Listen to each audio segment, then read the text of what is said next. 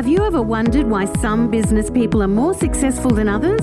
Welcome to the Mentor List, a source of sound advice with your host, David Lewis. The Mentor List specializes in interviews with top business minds. Listen to their stories, list their habits, and most importantly, gather their advice for your career. This is the Mentor List. Hi, welcome to today's show. Today joining us is Claire Rogers. Claire Rogers is Chief Executive of World Vision Australia, the country's largest not for profit organisation, working in partnership across 90 countries to provide short and long term assistance for, get this, 100 million people. Claire's a social innovator, has a proven track record of strategising and delivering major change initiatives, helping organisations adapt to tech disrupted economy. She aligns the physical and digital execution to maximise the opportunities. Claire was recently head of digital channels at ANZ Bank before coming across to World Vision, spearheading its digital transformation, leading mobile and internet banking and digital security. A highly networked influencer, Claire brings to different environments finely honed communication and negotiation skills, strength, compassion that creates strong community buy-in and support. Claire has an MBA from the Melbourne Business School, formerly chair of Ridley College Melbourne, and is a director on the board of ACFID, the Australian International Charities Industry Peak Body. Claire is married with two kids and now lives in Melbourne. Her family have been World Vision child sponsors since 2006 and had the pleasure in November 2016 Claire was able to go and visit the child that she's been sponsoring over there in Myanmar. I may say this every week and not to discount my other favourite shows, but this is going to be one of my favourite shows. So if you're taxing on the runway, enjoying our new channel through Qantas Q Radio, commuting to work, walking the dog, or even riding your scooter precariously through traffic, I hope you enjoy today's show. Claire Rogers, welcome to the show today. Thanks, David. It's great to be here. No problem. I guess we might just kick straight into it, launch straight into it. And I guess my first question is, you know, can you tell the listeners about your story? Sure. I did an arts degree originally and wasn't really sure what I wanted to do. And I guess you could say I fell into banking. But once I was there, I realized that I had a bit of a strength in growing businesses or sales and also in transformation. And so I worked a number of different jobs across ANZ, building up experience to actually get to run a division or a business. And in that process, became known for transformation and growth. Then came a stint in the UK where the euro currency was being launched, which was actually very exciting to watch markets, a whole new market form because whatever state the euro is in now. It was brand new then, and watching different treasuries and banks kind of figure out how they were going to operate in this space with this new currency was probably my first experience of watching a business start from scratch or being directly involved in a business starting from scratch. And that really sparked my entrepreneurial spirit. Yeah. And at the same time, I was a consumer in the UK and the UK was much more advanced in the digital space than Australia was, which I discovered when I got home actually. But we purchased lots of things online and it arrived in a right. package at the front door. Yep. And then when I came back to Australia, I discovered that it was pretty non existent. This so when, it, ability. when is this? When this you was got that? 2002. Okay. And, you know, the best you could get was a, a PDF target catalogue online, but you right. couldn't buy anything. And this kind of surprised me because Australia has a reputation for being early adopters. You know, for example, we're the largest tap and go card payment market in the world, right. but digital e-commerce was was a long way behind. Now I know a lot's caught up since 2002, but at that time that made me passionate about digital. Mm-hmm. And so I opened ANZ Digital Car Loans online well before it was cool to sell online here. Great. So the principle that that experience gave me was to then watch what was going on in consumers as they changed their behavior. So I always had this kind of passion and hankering for digital mm-hmm. and ended up going back in to run digital channels as the job, penultimate job before I came to World Vision. And what drove our success in there was just relentlessly removing friction from the customer experience, and, and you'd see take up, which I'm sure we'll talk about again. And so then why World Vision? Well, like many people who come to World Vision, it, it involved a phone call. It wasn't something I'd thought about.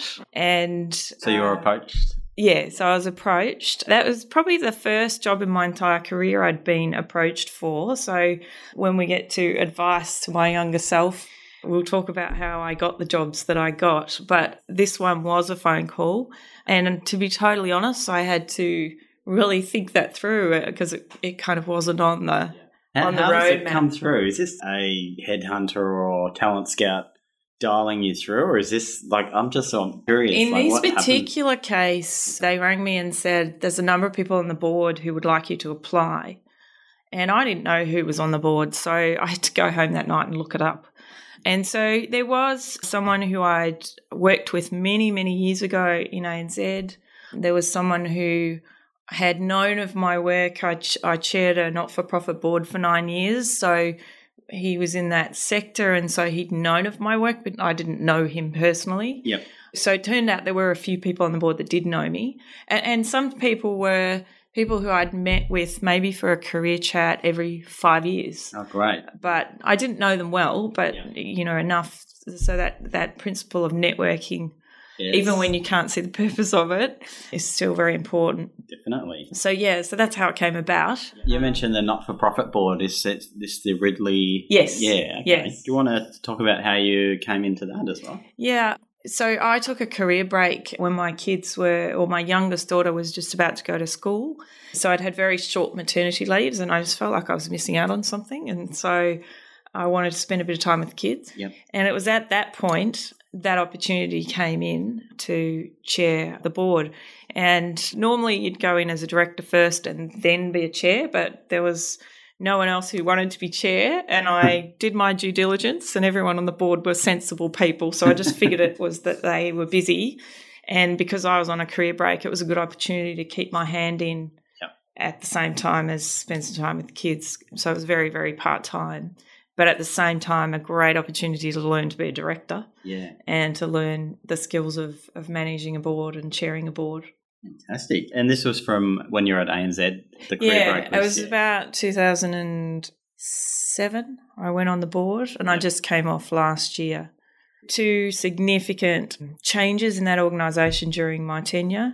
The first was a leadership transition, and then the second was helping them to go online, right. Okay. which was a very significant change for them. yeah. yeah. And I guess going online is that sort of.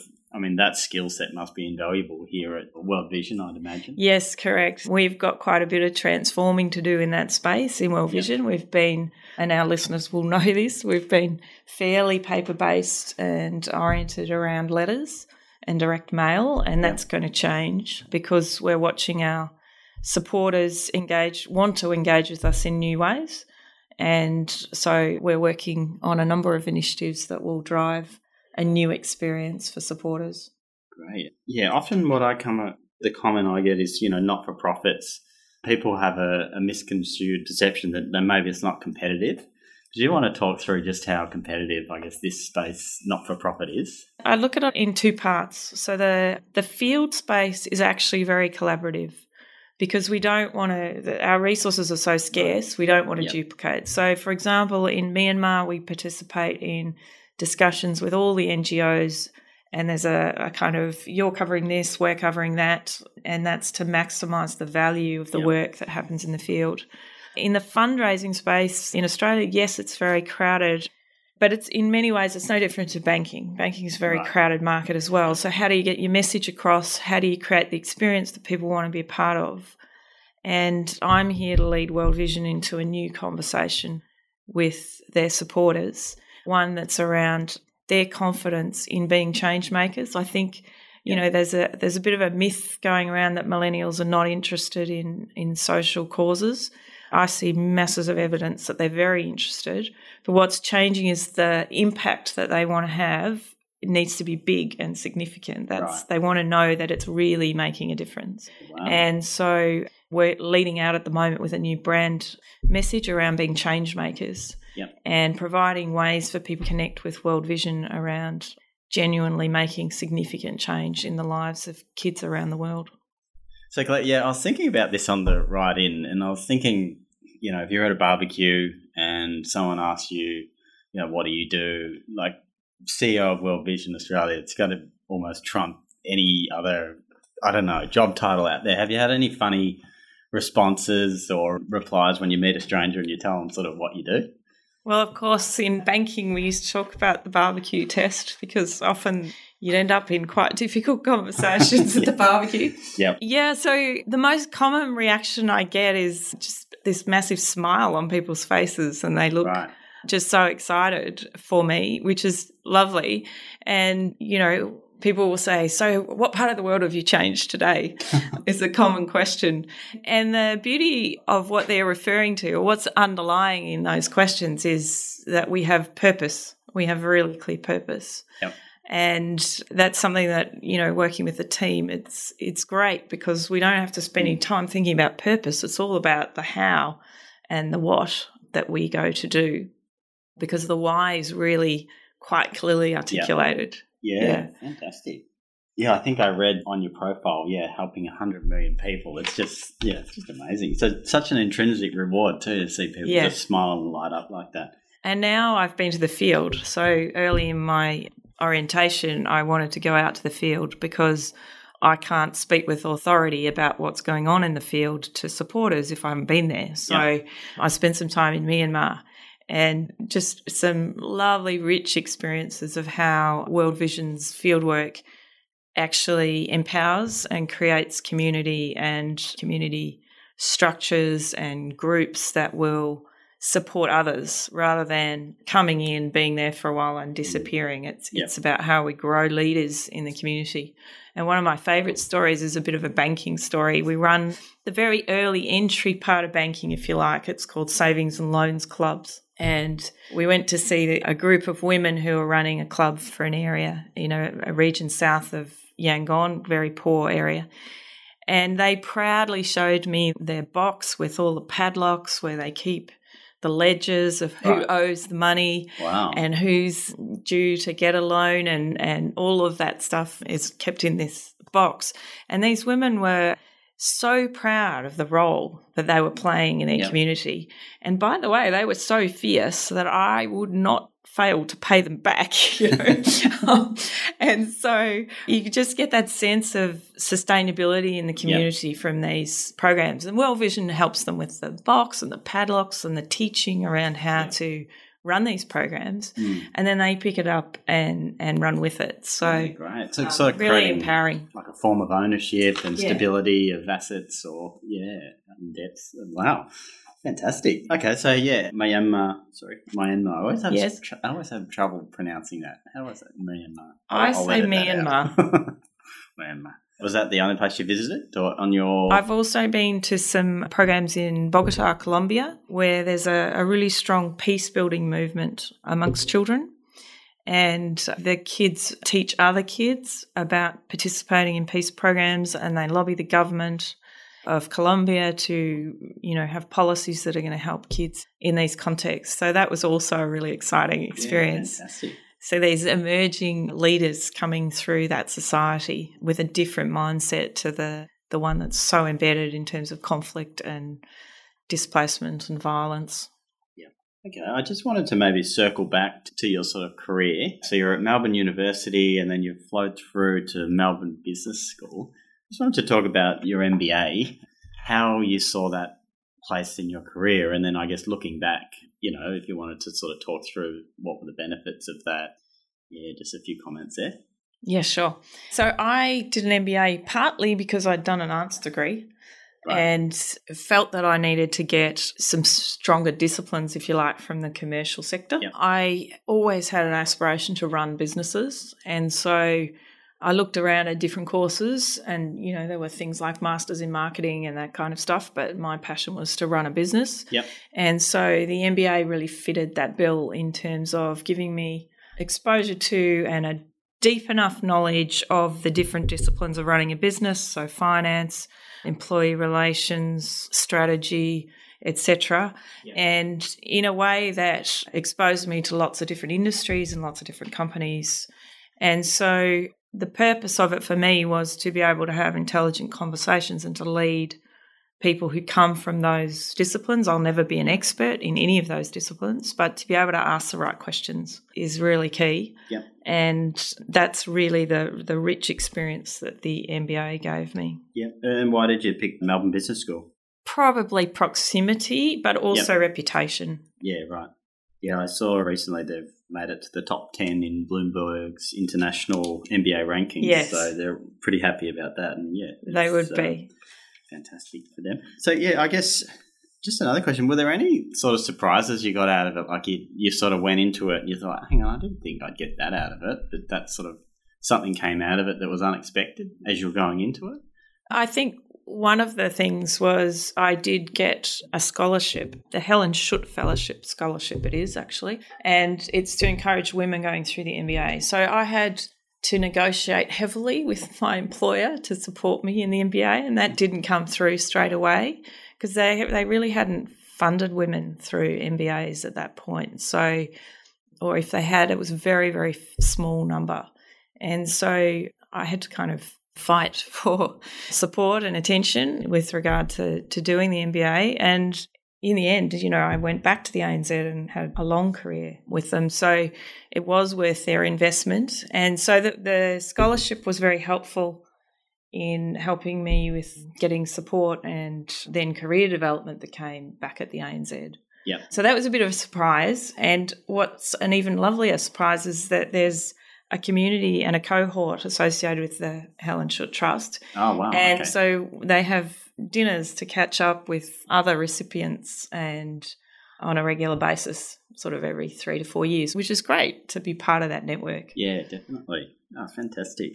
You mentioned sort of it sounds like you're one of the first women to go through the MBA program from the corporate you're at, but you've kind of pioneered in that space continually, and your your involvement now as a mentor and springboard. Yep. And you mentioned, I think it was last night or the night before, you were speaking at another women in business type event.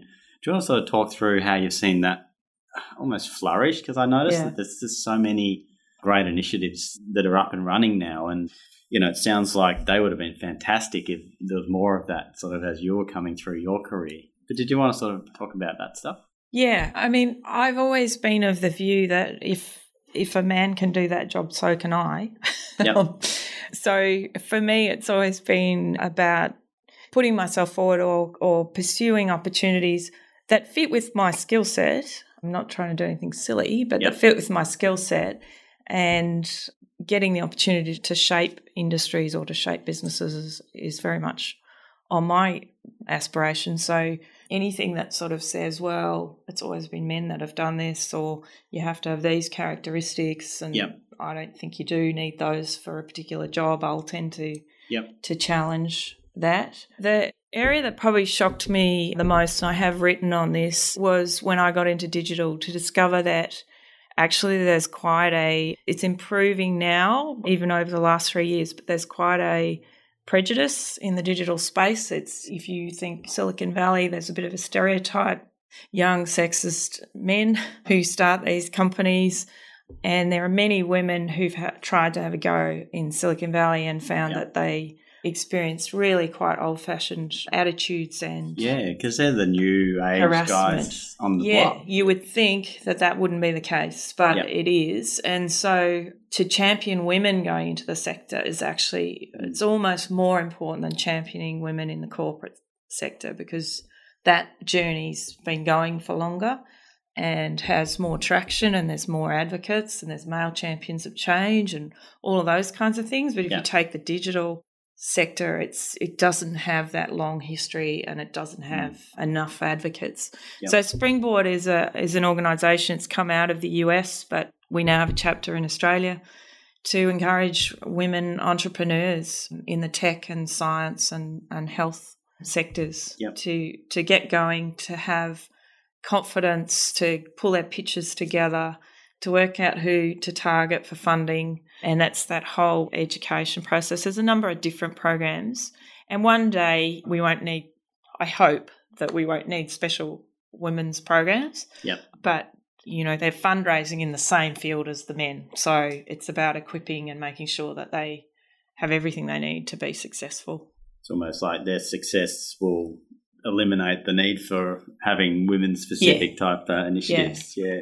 We've actually, yeah, had a few mentors on the show who have gone through the Springboard program and obviously very gone on to great success. Yeah, it's a really great program. Terrific. Okay, so just maybe might ask you what advice you might have for yourself as you were sort of coming through your career, or yeah, what advice did you get that you found really useful? Yes. So the first principle that I've learned, I didn't start out like this, but I learnt over my career through a couple of particular pivot points, if you like, is to ask for what you need. Right. My example of this is I'd moved to London with ANZ. I was running a, a sales business there and became pregnant with my first child and at the same time was being rung up and headhunted by another bank. And so I was with much trepidation sitting there thinking, well, how am I going to have this conversation with my right. manager? Yep. And I don't know why, but I thought, oh, well, maybe I have to resign because I'm I've had a baby, you know. And this is not that long ago, and I know that now people wouldn't wouldn't say that, but that's what went through my mind. Anyhow, I thought, well, I've got nothing to lose. I'm sitting on the other side of the world. If they say no, so what? And I'll figure something out. And they said yes to a pay rise and yes to part time working from home. I didn't even think of part time working from home. That hadn't crossed my mind. And I was very fortunate. I had an enlightened boss who actually didn't belong to my generation. He belonged to the older generation. Yep. But, you know, he just said, no, you're doing such a great job. This is the way we want to do it, you know, blah, right. blah, blah. And that really taught me that if you, because I would never have known that if I'd just walked in and resigned or, yeah. I don't know, any other scenario. I would never have known that. It was only because I told him what the situation was and then he came back with the support that I needed. And so that was a great lesson for me in asking the question. Mm. And even if you get a no, you understand why there's a no because they'll explain to you why they think it's not a good idea. Yeah. And so I mentioned before that most of my jobs have not come via a phone call or a headhunter ringing me. They've come because I've looked at an area of the business that needs attention, needs transformation, and I've gone and said to that leader, you need to do this. I could help you with that. That's a more risky career strategy than everyone can afford to do. So I do accept that. But I have taken short term roles and I've taken unclear assignments on the opportunity to turn something yeah. around. And it's always led to a job. So there's a bit of a lesson in there for me around backing yourself. Yep. And being willing to take some risks. Yeah, great. That's really great advice. So you, you're really just putting yourself out there, and it's obviously obviously paid off because here you are now. Just also, yeah, that advice to yourself. It was I was just thinking and it was playing back in my head. I mean, that's sort of great advice to yourself now as well. With you've got a clear why, and that'll lead into a how, but it's that outcome and exactly what you want as the CEO of World Vision. So, thanks for sharing that. So, just the next question is just around some habits. So, is there any habits that you've got that you think other people could pick up and apply themselves and may be beneficial? Yeah, less personal habits and more habits that I use in the in the job would be what I'd love to share with your listeners. The first one is to experience your own product. I don't think there are nearly enough companies and organizations that will you know where the leaders or the directors of the board will actually go in and be their consumer or the consumer of their own product. Yeah. And if they did, they'd discover just how much friction is in that experience right. that they could take out. And we're going to progressively work through that at World Vision. We know we've got friction, we're going to take it out. And that, for me, is one of the primary principles for incumbents to defend themselves against disruption. Because if you look at the companies who've really disrupted, what they've done is removed elements of friction in the experience. So that would be my first habit is to just keep on experiencing your own product yep. to identify what needs to improve. You're talking like an undercover boss or it, Yeah. Yeah. Yeah, um, be a consumer. I mean, everything's online. You know, I went out recently to see we've, we're trialing a new experience in retail cent- shopping centres with virtual reality and showing our field programming in 3D.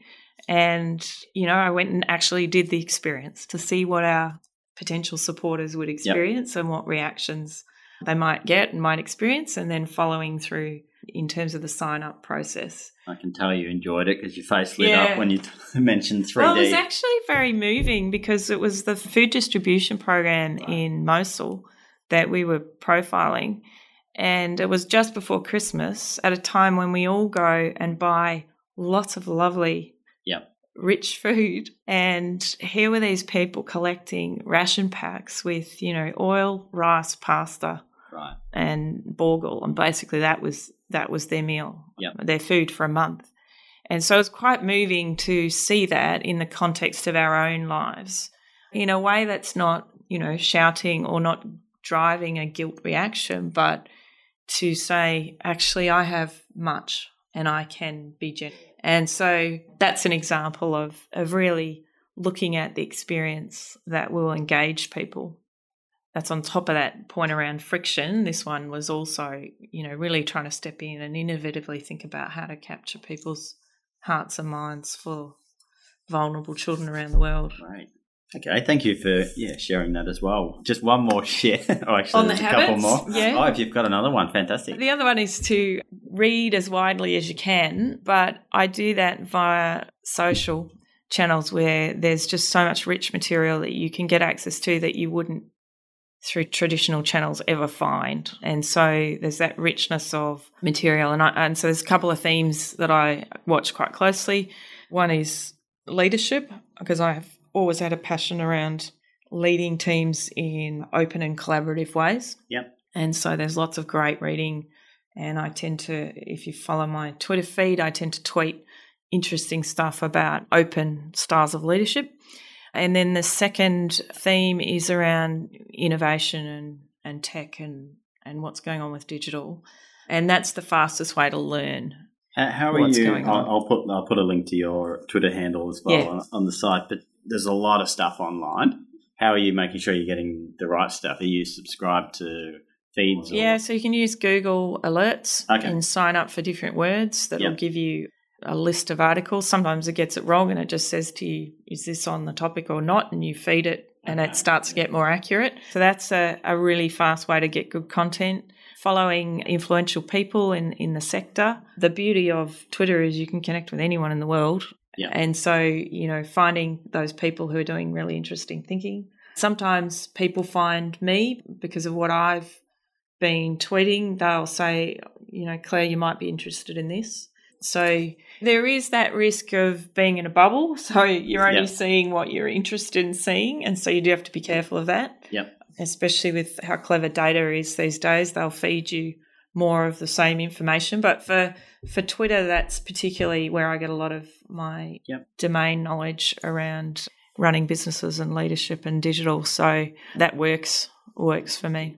So, just on the theme of reading, is there a book that you might recommend, the one you've read that you think people should pick up and read? Yeah, so you've probably picked up, David. I have a bit of an entrepreneurial bent. In fact, I used to call myself in ANZ an entrepreneur. Right. So, Walter Isaacson's The Innovators is a really interesting book because it's a series of stories of genuine innovators over the last 200 years, really. And, and yep. he starts with Ada Lovelace, who, at a time when women were just not involved in science or technology of any description, and she just persisted and, and yep.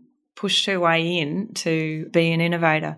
And so that's most definitely been an inspiration to me and uh, helped me in some ways articulate better my story. Yeah, fantastic. I'll yeah, be sure to link to that as well on the site. Yeah, sounds like good read. So, just a last question, which was on a, a quote. Is there an inspirational, does that be inspirational, just a quote that resonates with you, and why does it resonate with you? Yeah, so the quote I'm going to give you is actually from a book in the Bible called Ecclesiastes. And chapter four, if you're interested. And it's a statement. It says, Get wisdom, get understanding, though it cost all you have. And I think for me, that's been a really significant insight into being a good leader because leadership, the temptation, and actually, I did this in my MBA a while ago where we were looking at hero leadership. And the temptation is so easily and readily there to try and be the hero, to come in and save a situation and it, and it feeds we're all subject to this it feeds our ego. We think we're doing a good job we think we're making change. But if we do that and there are times when leaders need to step up and, and be yeah. counted but if we do that without understanding and without wisdom it's very unlikely to be successful. And so for me that it epitomizes curiosity it epitomizes being willing to listen below what someone is hearing, what you might hear them say, and what's the underlying text or the subtext to why they're providing that feedback, if there is one. And so that real sense of wanting to understand where people are coming from before making change. Now, I'm not perfect at this, by the way. Yep. It's it's an inspiration and an aspiration. Yep. But if I'm not thinking like that, then I think I can't be as successful a leader. So I know that I can do it, and it's a question of you know really trying to do that as often as possible. Great. Okay. Thanks for sharing that. All right. So thank you very much for your time today, Claire. Really enjoyed having a chat with you. And if the people are on a Qantas flight or they're at the gym or they're walking the dog or however they're consuming this content, and they're resonating with what you said today, they'd like to get in contact with either yourself or find out about more about how they can contribute to World Vision's causes, how would they go about that? Sure. Well, my Twitter handle's there to connect with and worldvision.com.au. A lot of our programming is profiled there and there's lots of ways to get in touch with us. Yep. One of the things that we're working on at the moment that's really exciting that I thought might resonate with your listeners is a digitally enabled alarm for slums in Bangladesh. Smoke alarms don't work there traditionally because of all the open fires as people cook their meals, etc. And so this alarm responds to heat and it both sounds an alarm and reaches all the mobile phones in the area, which allows people to respond fire protection and fire response to appear more quickly to address a fire, which, as you would imagine, in a slum, yeah. they're like tinderboxes. Yeah. And so they have an absolutely devastating impact. And so we're really excited about this project. It was a finalist in the Google Impact Challenge late last year. And so we're going to make it possible for people to contribute more and that'll be on some of the peer-to-peer funding programs like GoFundMe shortly, yep. which will enable people to join with us in that great opportunity. Yeah, a great example of how we're you know using this digital disruption to work on the funding sort of platforms as well as and so people can contribute directly to great initiatives like this and also I guess the actual technology that you're actually deploying out there in the in the fields. It's fantastic. All right. Well, thank you very much again for your time today, and I'll let you get back to running World Vision Australia. Thanks, David. It's been lovely to chat. Thanks for tuning in. Hope you liked today's show. You can hop online to find out more about our mentor. There's links in how to contact them. There's also links around the books that they've recommended and how you might go about getting your hands on them. mentorlist.com.au. Thank you for listening to The Mentor List with your host, David Lewis. If you like what you're hearing on The Mentor List, the best way to support the show is to take just a few seconds to leave a rating and comment over on iTunes. You can also find further information about this show and links to further episodes at www.mentorlist.com.au. Until next time, this is The Mentor List.